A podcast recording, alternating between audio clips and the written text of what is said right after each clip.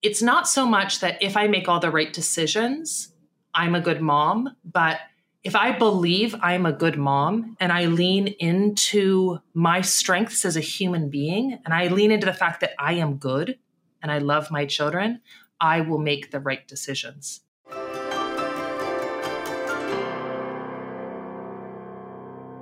Parents are stressed out. And this pressure doesn't just begin the moment that that cute little bundle of joy is placed in our arms. Actually, the making of parental burnout and overwhelm often starts during pregnancy, or even for some, the moment we start trying to conceive. And that is where Dr. Sterling comes in. Dr. Christine Sterling is a board certified OBGYN, mom of three, and the founder of The Sterling Life. After observing the holes in the healthcare system and the effects of the mental load of pregnancy and parenthood on her patients, Dr. Sterling left her clinical practice and began creating accessible resources to help those who were expecting. If you're feeling overwhelmed, stressed, and rushed, it's not your fault. It is the result of a failing system. But in the meantime, while we are living in this system, what can you do to combat that? That is exactly what we're going to talk about today. Hi, I'm Dr. Sarah Bren, a clinical psychologist and mom of two. In this podcast, I've taken all of my clinical experience, current research on brain science and child psychology, and the insights I've gained on my own parenting journey, and distilled everything down into easy to understand and actionable parenting insights so you can tune out the noise and tune into your own authentic parenting voice with confidence and calm. This is Securely Attached. Hi, I'm so excited, guys. We have Dr. Christine Sterling on the podcast today. Thank you so much for being here. Oh, thank you. I'm so excited to chat with you. I'm so excited. I've I've been following along on the work you've been doing for so long and I'm just really excited to have like a conversation with you. Oh, thank you. So so for people who aren't familiar with your work, can you share a little bit about, you know, what you do and why you're doing it? Yeah. So um, I'm a board certified OBGYN, but I felt very very incredibly constrained by our current healthcare system. Uh, you know, we're typically allotted about 10 minutes for prenatal appointments. And then don't even get me started on postpartum, right? There's like the standard appointment is one appointment at six weeks, again, for 10 minutes. Mm-hmm. And I felt like I was just not able to adequately address not only the the you know the questions that my patients had but the incredible life transformation that they are going through and about to go through. And after I went through it myself, so I had my my oldest is about to turn six this year. Um, after I went through that experience, I felt a moral obligation to talk to people about postpartum and about that transition to parenthood and all the things that come up because I had such a difficult time. And there were so many privileges that I had in that experience. I mean, I'm an OBGYN. I knew that everything that was going on with me physically was okay. My husband's a, an ER doctor. He, like, I had a, if anything went wrong with our child, he was right there. He could do it. You know what I mean? So yeah. I had so many advantages and it was still so hard. So I was like, in these 10 minute appointments, how am I going to prepare people for what it's, what's about to happen? And I just could not live with the fact that they were going to be there postpartum and say, Dr. Sterling didn't say anything.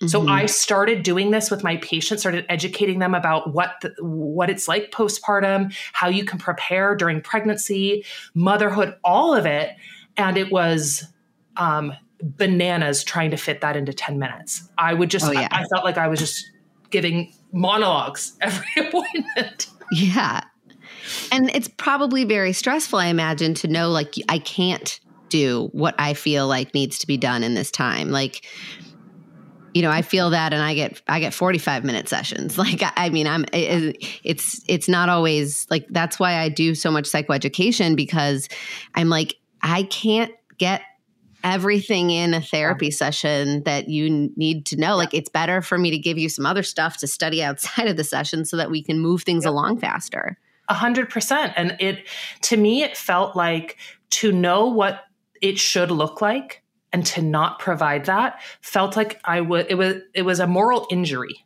to me mm-hmm. and i was i felt like i was tearing my soul apart i know that this isn't enough and yet this is what i have to do and i'm so glad that there are people in the system fighting within the system to make it better but personally i had to exit the healthcare system and solve the I'm just too impatient. I was like, I can chip away at this system and be 80 years old and be like, I made a difference. But I have friends and there are people right now who are currently pregnant going through this.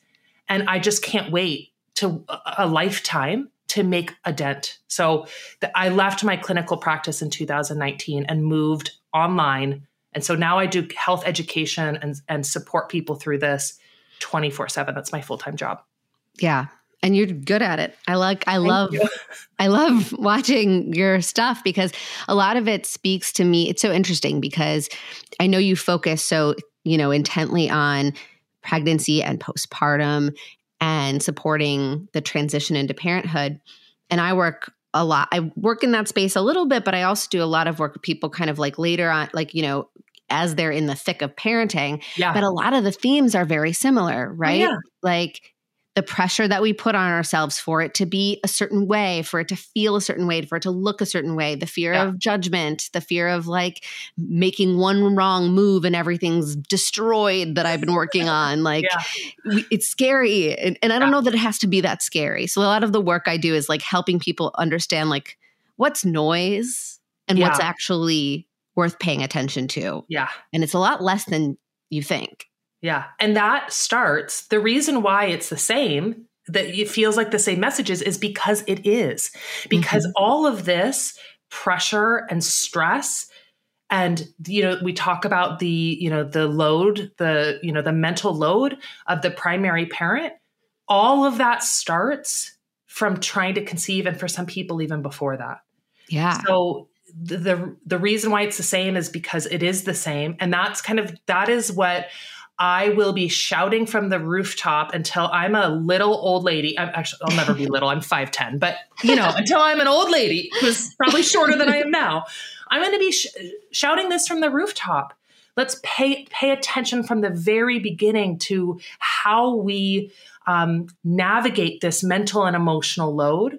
Let's be aware of it. Let's talk about it let's just bring it out of the shadows and and mm-hmm. just acknowledge that just because you can't physically see me doing the work it's just like pregnancy right? A lot of the work that we do in pregnancy you can't physically see. It's incredibly important. Also it drains our energy. Yes. And you know time and energy these are these are the most precious resources that we have. Yes. So what do you see as like the biggest impediments for yeah. like feeling that sort of groundedness and confidence and equity in like when you're a parent. How and much it, time do you have? Okay. So let's start i think we should start with the healthcare system to begin with okay? sure. So one of the things i am i'm addicted to the big picture okay? So one of the things that just drives me bananas is that you know, we talk a lot about like, okay, don't eat unpasteurized soft cheeses in pregnancy. Don't eat this. Don't do this, right? There's all of these rules, which they all make sense and there's all reasons for them. And, you know, that's a topic for another time. But we have all these rules because we care about pregnancy outcomes, right? Well, one of the, one of the, you know, elements of our lives that we have the most data on in pregnancy and, and its implications for pregnancy is stress Mm-hmm. We have robust data that stress increases the risk of blood pressure issues, low birth weight, preterm birth. And then, and you're probably aware of this, there is lots of, you know, emerging evidence about the role of stress in our children's long-term health comes health outcomes including their mental health. Mm-hmm. So we we know that this is a real thing, and it's it's much more present than say something like listeria, which is the reason why we don't eat unpasteurized, you know, um, soft cheeses in pregnancy. So we have a healthcare system that has so many gaps in it in the preparation and moving through pregnancy. Right? We're just like, you know what? If you have a question, a pregnancy question, like you're just going to have to figure that out on Google. You don't have access mm-hmm. to an expert You, you know, there's there's so many different sources of information. So that's what happens. We have a healthcare system with all of these gaps in the support as people move through the reproductive journey. So they're going onto the internet to fill these gaps. But the internet to fill gaps in your healthcare is almost like using, you know, scotch tape on a bridge. Okay. Right. I it's love, more dangerous than it is helpful. Yes. And I love scotch tape. Google's great. But for this, for these gaps, it just oftentimes increases the stress. Yes. And so people are looking for a relief in the stress. They're looking for the right answer, but then they just get overwhelmed with information. And it's this vicious cycle. Mm-hmm. So that's one of the main things. It's just we have a healthcare system that just says, you know what, we're going to just basically make sure that, you know, your blood pressure, your weight, you know, we're we're going to address like the bare minimum and all of the other stuff is kind of a, a that's a you problem. But that just increases stress and we know that stress we we're we supposedly care about pregnancy outcomes. So it's just a, it's a system problem, you know. So right. that's one of the main things. But there's a lot of other stuff. Yeah. It's interesting because I don't know if you're familiar with like Dr. Beatrice Beebe, but she does a lot of research on infant atta- like parent attachments and parental stress and infant temperament. And she just came out with a study that talks about how when you looked at that she was looking at like maternal COVID related postnatal stress. Yeah. And like also just whether you had COVID or not. There were some a bunch of different variables. I'm probably going to yeah. botch the study, but I'll put a link to the show notes. But this idea that like they looked at like having COVID versus yeah. basically being stressed because of the pandemic, and it like having COVID did not impact yeah. infant temperament, but parental stress did. And it's like we we know this. Yeah. But we also don't we we we need to look at the fact that like okay, this is probably true before a pandemic, but after, during yeah. and after a pandemic too, this idea that like we have so many stressors as parents that, yep. I mean, we always have because there's a systemic problem with yep. um, a lack of parental support. Yeah. Um, it sounds like not just in, you know, not just postpartum, but really during the pregnancy. I mean, I oh. think people feel as though they get more care in pregnancy than yeah. they ever do postpartum. For sure. But it, but it's still not adequate. And that's still not enough. That's the thing is, it's like you get a lot, you do get a lot of visits, but it's still, but they're short and it's more about like get just kind of, does it feel like it's like more checking certain things off of a list than it is about meeting the patient where they're at? You know, there's certain things that you, there are certain things that need to be done at each visit. And when you only have 10 minutes, oftentimes the the necessary stuff that's just like we just need to make sure you're okay mm-hmm. that takes up the entire 10 minutes and you have right. to understand that some people are going to 100% require more than 10 minutes right? Because they have a they have something really devastating happen. And so that means that you have to make up that time somewhere else. And so there's you know some patients will be like why? My doctor just rushed in and rushed out. You you you had the unlucky experience of being the one that they needed to catch up because they were two hours behind. It's it's just an awful system. And it yeah. really at the end of the it's not any individual person or providers you know lack it's an entire systemic lack that then is just a reflection of why do we have a lack of parental support afterwards it's all a reflection of the same thing we mm-hmm. just don't really care um, or the people in power especially in the united states don't care enough to address right these issues right and yeah. it's like they say they do but then when they actually have to yeah you know enact legislature to support yeah. it like you know yeah. Paid family leave and you know childcare being somewhat universal and like you know how our par- this are the these are the stressors that are leading to poor mental health outcomes in parents yes. but also challenges for child development because exactly. we are interconnected. Our yes. kids and uh, like parental stress is an is a predictor of poor outcomes in the family system and in the children because we're we we don't we're not siloed. We are exactly. a web. We are an interconnected unit. And so when one person in the family is under some type of distress, everybody is to some degree. Yes. Um, so and similarly, if you support one, if you support a parent through a postpartum experience, yes you're supporting the whole family. Everyone benefits. So just as much as it, it's, it's a it's a good news bad news situation Mhm. you know exactly yeah and that's why you know to me it's like if we aren't addressing stress in trying to conceive and pregnancy we have you know by the time you're in it with kids and you're you're you know you're you're drowning at that point you know in in just in in this stress and this lack of support so it's um you know it's a real problem. And at the same time we've got everybody saying just just engage in self-care. And oh yeah. you know that's like you you know i find it it can be so frustrating for people who are like how what do you what, what do you mean how?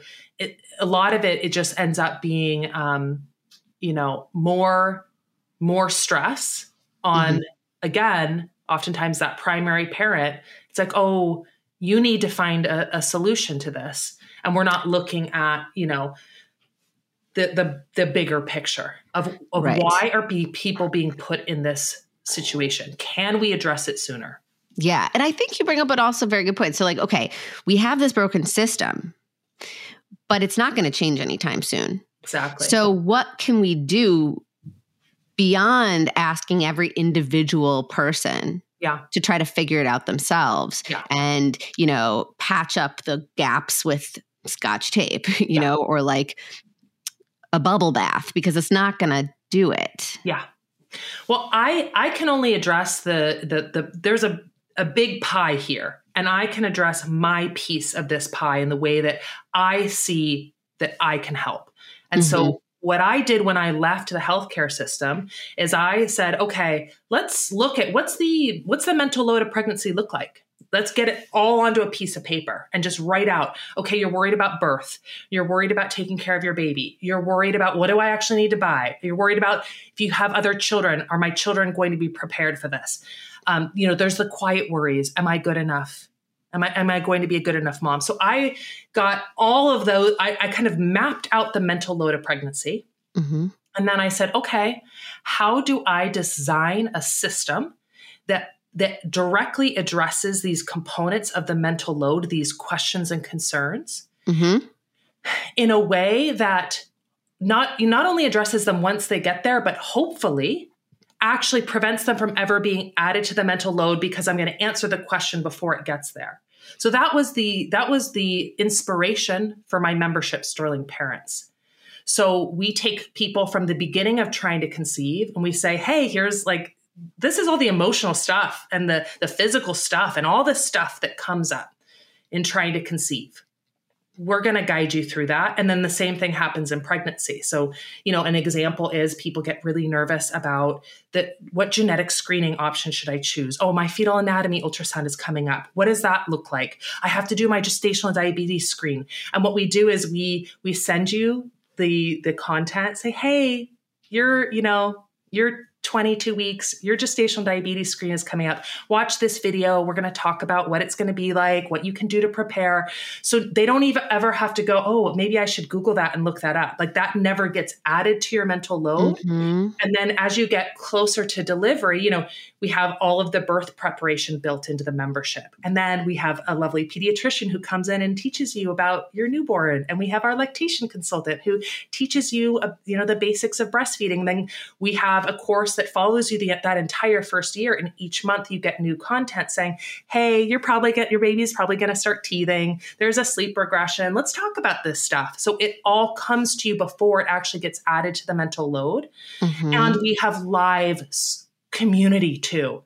The Sturly Pearlies are a community. So we get together on Zoom and we have happy hour and we just, you know, we just share our life experiences as moms and as, you know, as pregnant people and all of it so that so that's how I have addressed my piece of the pie right. Mhm. and you know it's there's so much else that goes into that you know child you know having actual childcare for people and the stuff like boots on the ground is important but that's how i that's the solution that i Right. you know you're not going to go take on every single thing. i really want you to would- I know. But but you got to do one thing well, right? Yeah. like Yeah, just yeah, yeah. And I think that that's kind of yeah, that's very in keeping with the message I kind of share with parents, right? Like just don't just focus on doing one thing at a time. Like yeah. you are not you can't do everything. And I love that advice. It's kind of true. yeah.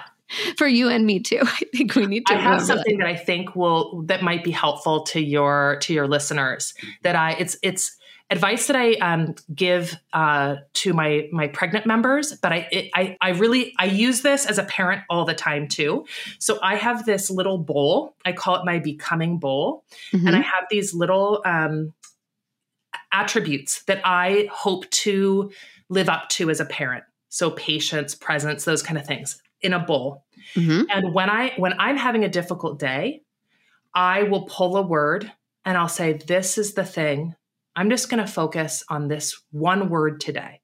So today, you know, it's a difficult day, and I feel like I want to fix the situation. Right? I had a, I have a um, almost three year old who was having trouble at school, and we had to move his class, and it was really a very challenging experience. And so it's pulling that word and saying, okay, you know what? Today, I'm just going to focus on. I have fun in there. I have adventure in there. Just going to focus on patience. And you know, another day I might pull fun. And so that's what I lean into that day. Mm. And I'm like, I'm, I'm going to be 2% better at the fun today. I'm going to be 2% better at the patience today. And so that just allows me to think, you know what? I don't have to worry about all the other attributes that I want to be as a mom. This is the one I'm going to focus on. I love that. And I think that really speaks to this like, okay, we could sit here and talk about all the mental load. We can list all the horrible things that we have to keep track of and why it's so terrible. But like, we also want to like balance that with like, okay, so what do we do about it? Exactly. And this is a very good example, both because it's, it's grounding and centering and, and, you know, validating, but from like a total cognitive standpoint, you can't focus yeah. on 17 things if you're focusing on one thing. Exactly. It's like kind of like in, you know, when we're working with anxiety, like when I'm treating anxiety and you, you get these like really intense ruminative, like, mm-hmm. oh my God, my head, like my brain, the thoughts are racing and like, you know, what if, what if, what if, what if, what if. So a lot of times we'll, what we'll do in, if you're experiencing that is we teach you to like, okay, focus on a word, a yeah. thought, a thing, you know, you know, focus on a glass like look at all the different you know qualities yeah. of this like you just get to focus really intently on one thing. And that mindful focus on a singular object or thought or feeling or texture whatever doesn't matter what it is it's just you're putting your mind on some one thing it turns out it's just you can't do both. Yeah. You yeah. So i think the power of our attention. Yes you know the brain I, I uh, nerd out on the brain because i that's what i studied in undergrad. Love love brain. I nerd out. I always i always thought i was going to go into psychiatry or neurology and then i just fell in love with obgyn it's just so funny how things work out. But it's that attention you know it's the and that's the thing I, and i i bring my this is something that i a little pearl that i talk about all the time with my members is intention plus attention is what I fall back on as a parent. Okay. My intention is to make my children feel heard. And I'm just going to pay attention to when I do that and when I don't do that and have some curiosity about myself and when I'm able to do that and when I'm not. And then it's like, I love that. It's the trial and error, like scientist perspective of parenting. It makes it so much more fun. Like, hey, we're going to go to the park and we're to see how this goes. Like, is this to work out? I don't know. Let's try it out. yeah. I love that. It's it's really funny. But I, I'm thinking too, like, okay, so one of the things that we can do to sort of challenge the mental load, yeah, is notice what we're focusing on, notice what we're putting our attention on. Kind of what you were talking about earlier is preparation. Yeah. How do we anticipate things that could become stressors or worries or feel like a load? And so if we can sort of forecast a little bit yeah. and sort of look look ahead of ourselves a little bit, not in like a I'm obsessing about the future, kind of stuck in the future kind of anxiety way, but like a okay, I'm right here right now tomorrow i will likely be here in a couple weeks i'm going to be here you know what yeah. what do i want to anticipate prepare for yeah we know that preparation reduces anxiety.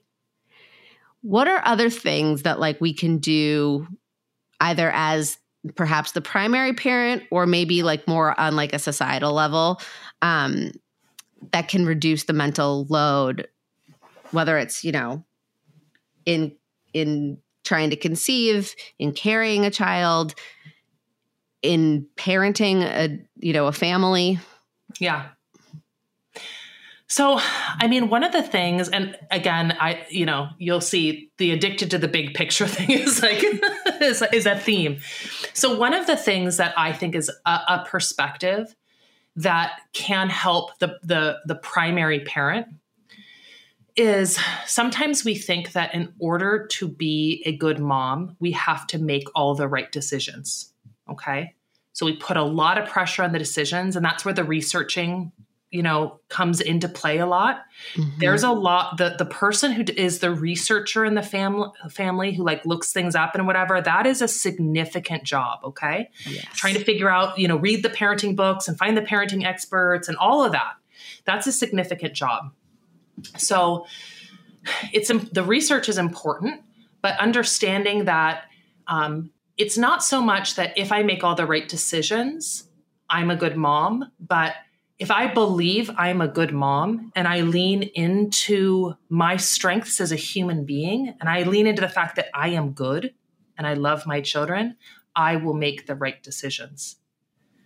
Oh, I love that so much. That is like such an articulate way of trying to describe like my whole goal as a parenting support person is to be like it's I cuz I feel like I get so many requests for people to be like, "Well, what do I say in this situation? What do I say yeah. here? What do I yeah. do here? And and I, I frustrate people a lot when yeah. I'm like, well, it depends. Like I don't have a script for you, um, but I can give you some kind of context for how you might pers- like think about how to make sense of what you're seeing, and that might inform your decision and might inform what you say. But like I'm a big fan of like frameworks over scripts because totally. for this exact reason is because I think when we feed parents a ton of answers and a ton of scripts, what we're doing is we're reinforcing this messaging. Yes. The right answers are out there. You just have to study enough and memorize yes. enough of them and you'll get yes. it right eventually.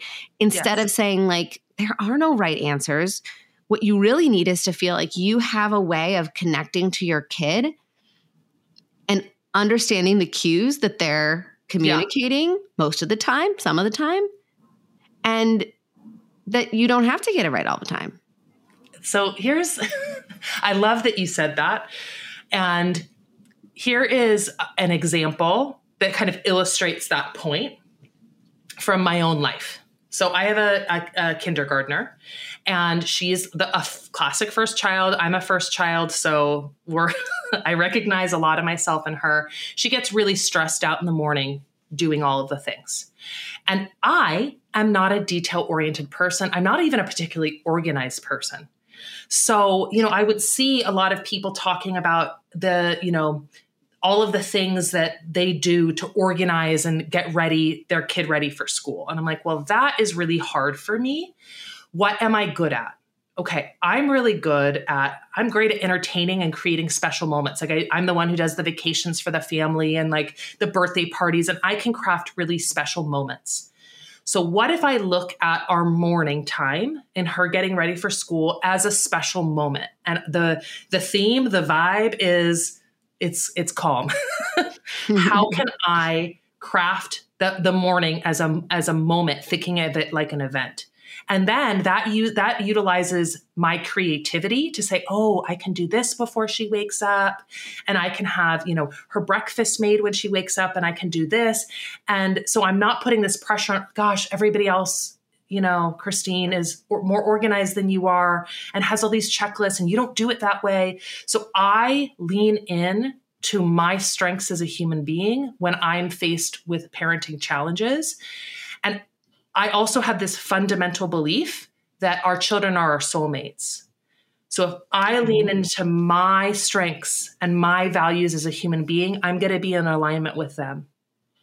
And it it really has been the thing that coming from somebody who was very determined work ethic type A person before I kind of entered parenting, that belief, my ch- my children are my soulmates, I just have to lean into my strengths has been the biggest weight off my shoulders. Yeah, I love that. That's such a beautiful way of thinking about it. And it, to me, it kind of reminds me of this idea that like if we trust, like we we can trust our kids are who they are yeah. from the minute that they're born. Like we're not filling up an empty vessel, right? That there's such a huge pressure on us if we think that that's our job. If we oh think gosh, our yeah. job is to craft a human being and we better not mess it up. Geez, what yeah. uh what a responsibility. But like no, like our kids are exactly who they're supposed to be. Our job is to be a detective, not a sculptor, yeah. like a curious yeah. observer, like, ooh, tell me who you're going to be. Tell me wh- who you are today. Yeah. Take so much pressure off. Like, our job is really to create a safe environment for them to show us who they are. Exactly. And that's a lot easier to do. Exactly. I love that you said that. And, you know, we, our job is not to fix them. They are not problems to be fixed, but it feels like that. And I really think that sometimes social media really fe- makes it feel like, oh, you better p- fix the bot- the potty training issue. You oh. better fix all of this. And you know, at the end of the day, it's if your child is having a, a challenging time, you are a consistent support, and you may kind of mold the way that they interact with the world over time but it's not like in this moment i have to fix this issue it's like okay yeah. you know they have they are you know shy and so over time i have to consistently model to them that you know you're safe etc you know what i mean it's mm-hmm. just this um this pressure on each tantrum to to fix them is yeah. it's so overwhelming and it's not accurate, right? It's, it's just really not accurate. Like, that's not how child development works, right? We're not that fragile. If we were that fragile as human beings, we would be pretty screwed, right? Yeah. That if, if, if our parents said the one thing wrong or did one thing wrong in a single interaction, that like our attachment systems would be completely, you know, de- derailed. Like we wouldn't be a robust you know, yeah, species. But yeah. we we are. We, we we're are. doing okay. Yeah. Not yeah, fantastic yeah. sometimes, but but but I think, you know, I feel like people are starting to learn a little bit more about attachment relationships and the power that they hold and the priority we want to make them. But I do think people misunderstand they they misperceive a, a, fragility about attachment systems that I don't think is actually there. Is it important that we learn about them and understand how to support secure attachment? Absolutely. That's like the whole reason I have a podcast about yeah, it because yeah. I want to teach people how to know what's important and how to do it. But like, it's not that fragile.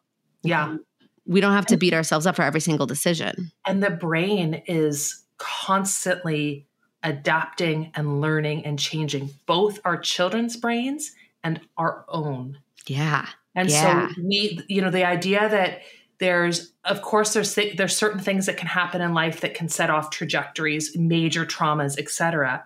But really, you know, major traumas aside, a lot of it is just consistent, a consistent environment that is not always perfect that you know the, these are our children's brains are so adaptable and i mean it's just the the development of the the human brain eh, both in children and adults is just the most fascinating topic I think there yeah. is on the planet. I agree. I mean, we could do a whole other episode, and maybe we should about like the way the brain changes in pregnancy because I love that. Oh I'm gosh, so, so obsessed with talking about that because I think, you know, a lot of like you know, we talk about preparation for things that are coming down the pike. Like a lot of parents are really thrown. They know they're going to have like hormonal changes and their body's going to change, but they don't realize how much their brain changes. Yes. yes. And it's profound, like in a good way, but it's it's also really challenging. You have to adapt really, really quickly. It's almost like a third. It's like, you know, you have I always say like toddlers and teenagers are very similar because their brains are under construction. Yeah. and like so are new moms. like yes. it's like the third brain recon like brain construction time in our life.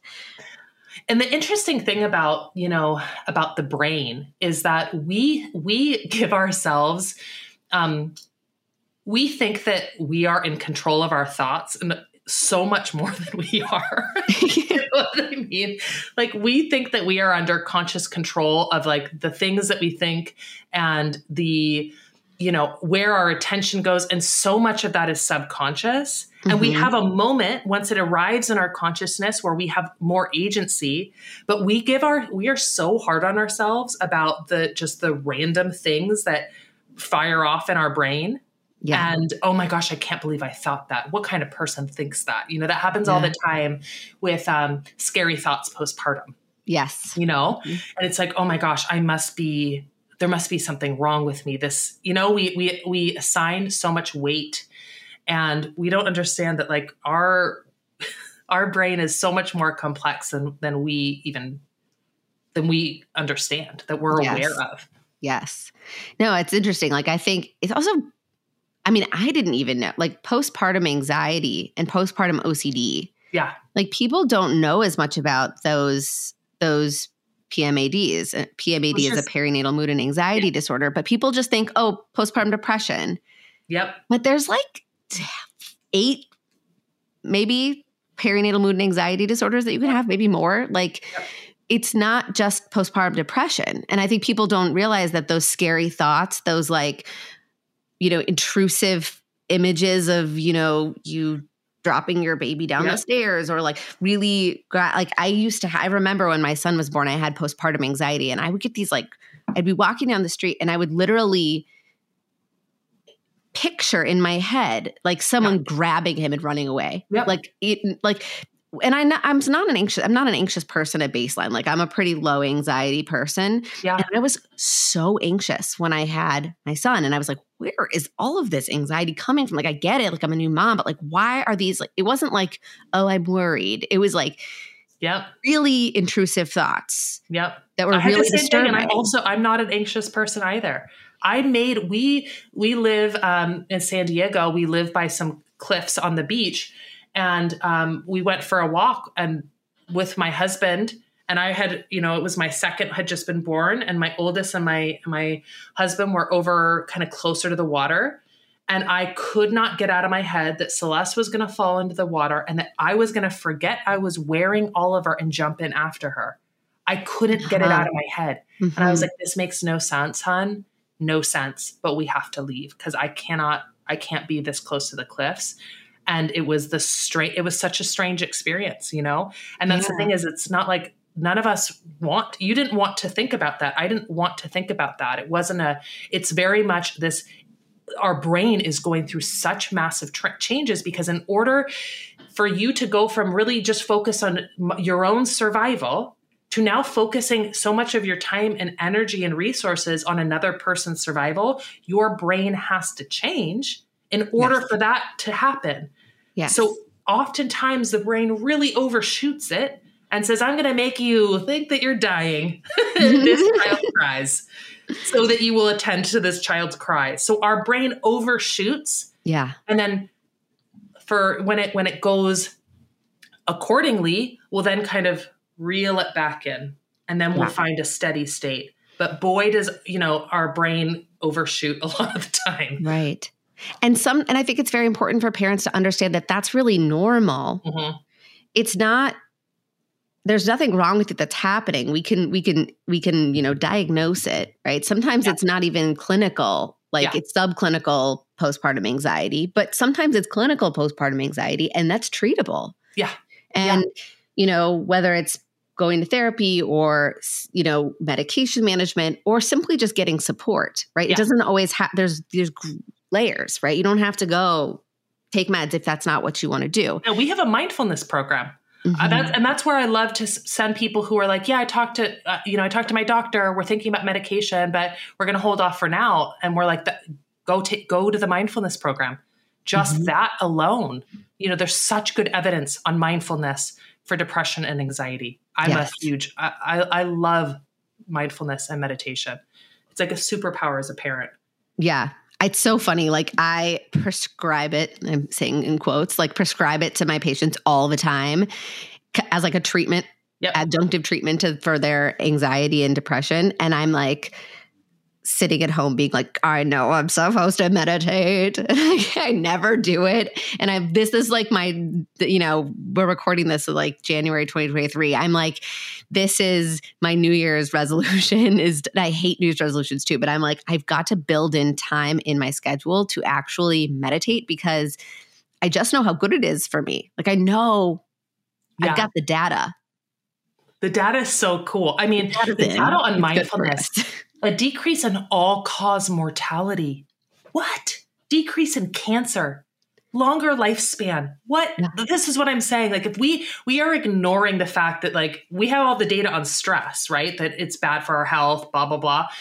But then look at things like mindfulness and this if there was a pill that did this, improved satisfaction with parenting, there was a pill that did this, y'all, we would be paying a thousand dollars a month for this pill.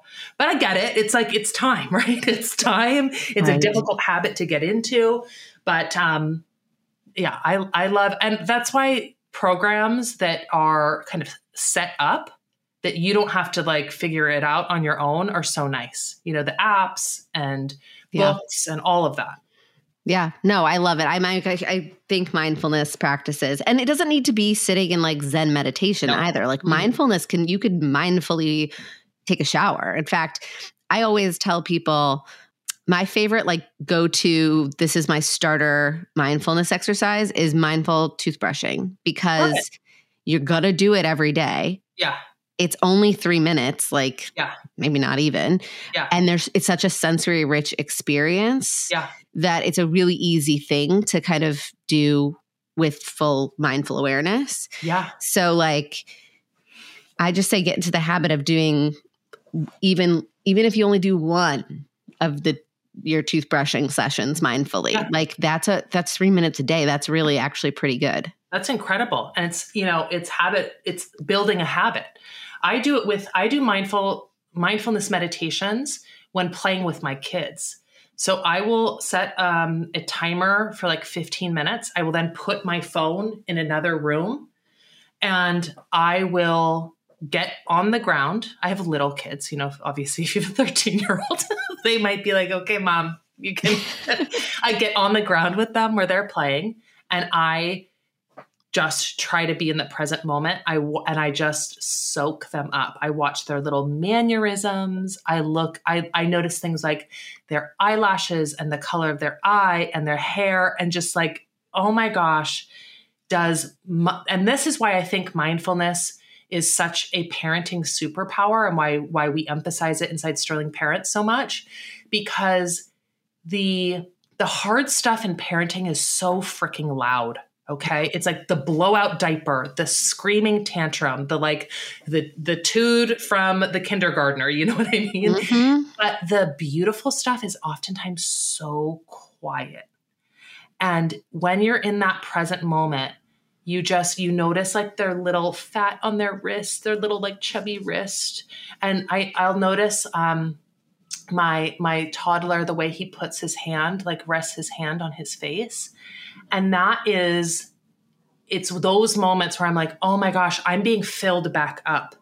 Yeah. So the loud stuff drains me, and I, I'm a very sensory auditory person, so I get really easily overwhelmed with noise, and so that can be really draining. But when I then say, okay, I've had a really draining day with the kids, and sometimes I just want to book it and let's like throw them in bed and go upstairs. But sometimes what actually helps is is being present with them because then I just get all this love and beautiful oxytocin flowing when I just observe them. And that's a mindfulness meditation.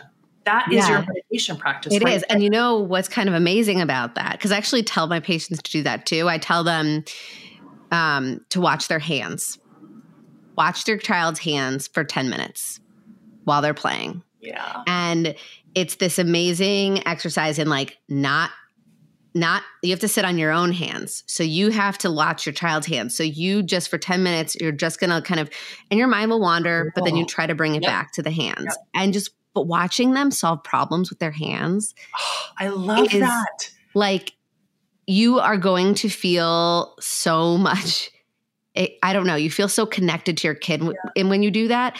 But here's the reason why I tell parents to do it. Um, obviously, because of all the reasons it's good for the parent but it fills up the kid.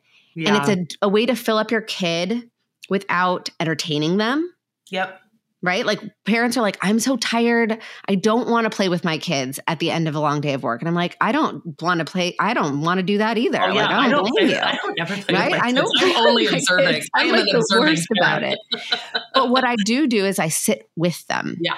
You yeah, know and i watch their hands or i will you know i but it's like it is an exercise in meditation. It is really hard to do Yes. but and my mind totally wanders. It wanders to the all the mental load right? To the Yep. amazon list that i have to like make sure i oh i gotta add this uh, Yes. you know oh wait we're out of that glue. I need to put that on the list. And then what's what do we have to get at the grocery store? And what am i packing in the so i will go to those places and then i bring it back to like okay just notice observe without judgment and then bring it back to the hands and it fills up your kids too so like it, and which is going to reduce the power struggles and the the testing behaviors and like exactly.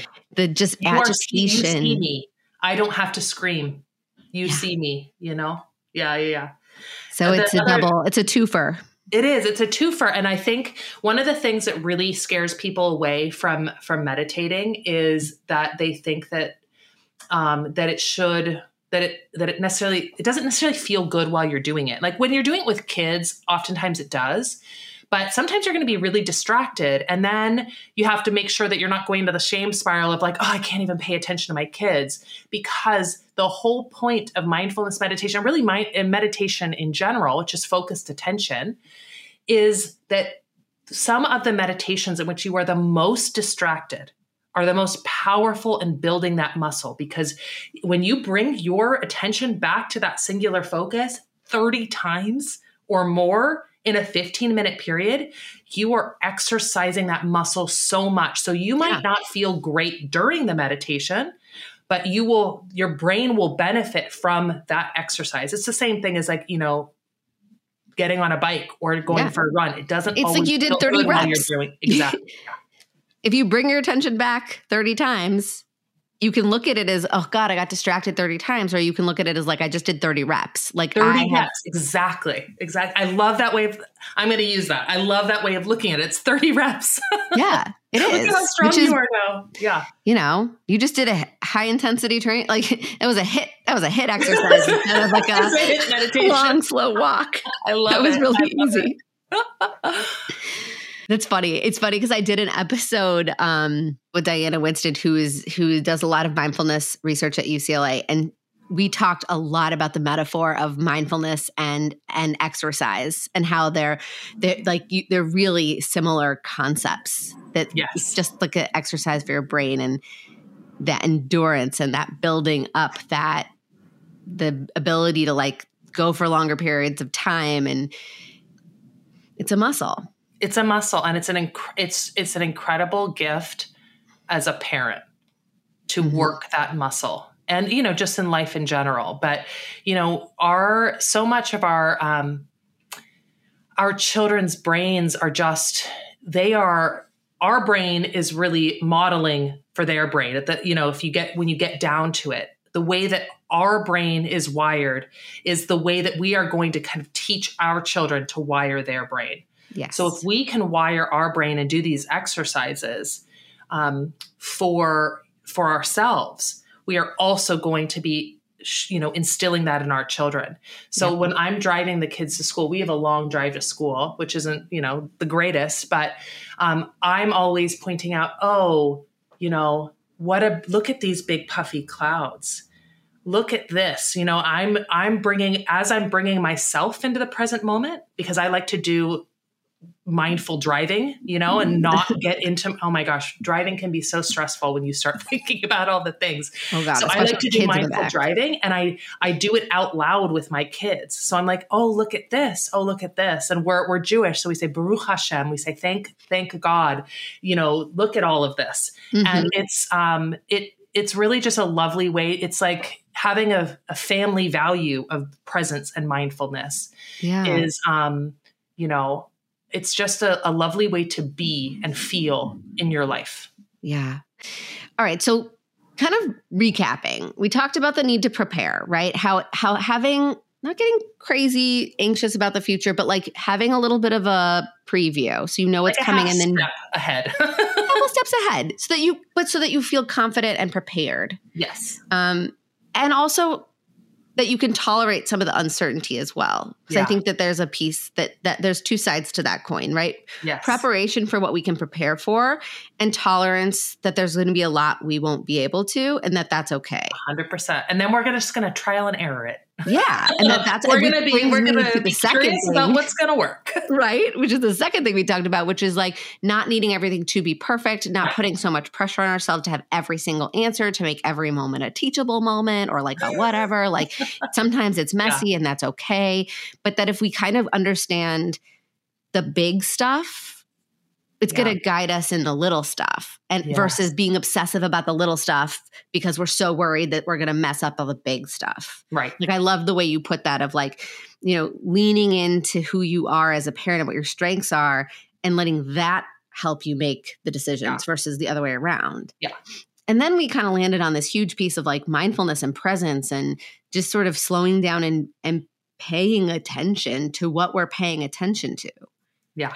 And I love that. And I think those are all in very, very different ways things that do combat the mental load of parenthood and kind of buck the system a little bit and say, like, you do not need to, like, you know, be a pawn or a, Yep. what's the word? You don't need to be dependent on this system to save you. Like, you can do things It should be better, but it's not. So we're going to just deal with it as it is. Yep. you know but i Yeah. you know i think that understanding that it's it's not your fault it's not your fault that you have this incredible mental load it should it really shouldn't be this way i think that we it's so easy to imagine a much better system right but that's not what we have but at least just acknowledging the reason why I think it's so important to acknowledge that the system itself is broken is so that we don't put the pressure on individuals like, oh, this is a you problem.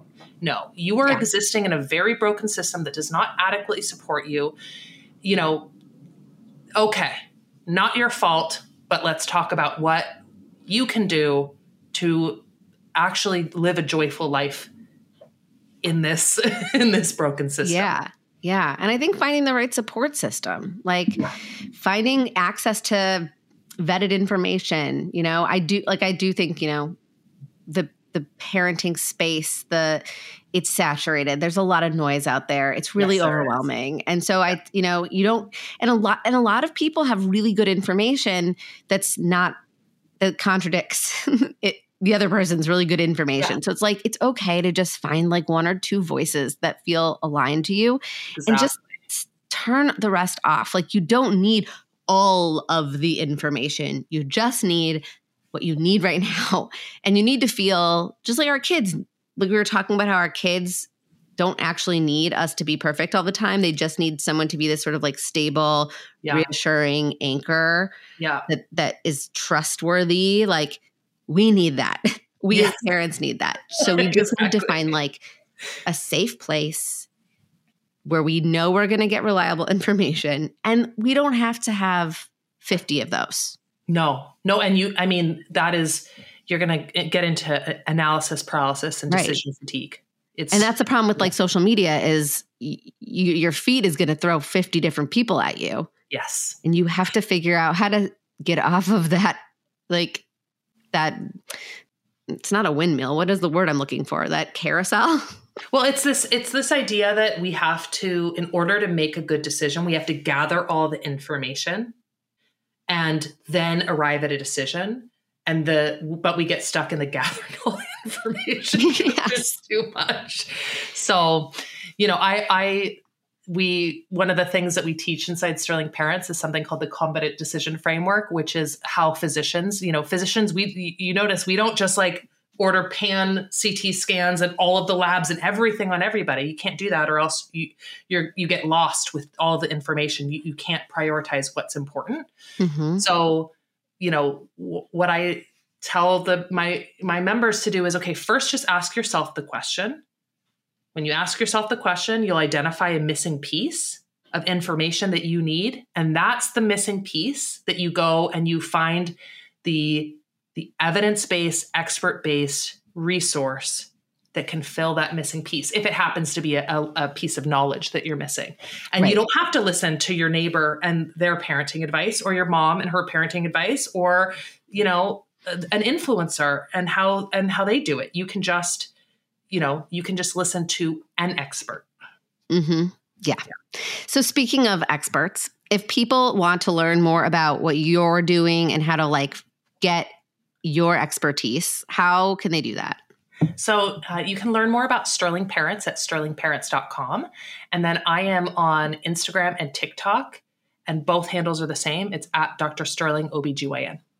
Awesome. Well, we'll link all that in the show notes. But I'm, oh, it was delightful talking with you. I really love, I love, it's so cool when I meet people who are like in a different field, but obviously like different but adjacent. But like where our training is so different, you know, like the things that we studied in graduate school, so different. And yet here we are kind of like in such alignment on these things that like, cause you know, it's just cool. It's Yeah, just so it's just fun. exciting. It's different. It's different angles and perspectives looking at the human condition. Right? We're Yeah. both addressing the human condition, and we just do it from slightly different angles. But there's so much overlap too. I know. It's really cool. It's really cool. So thank you so much for Of taking the time. Of course.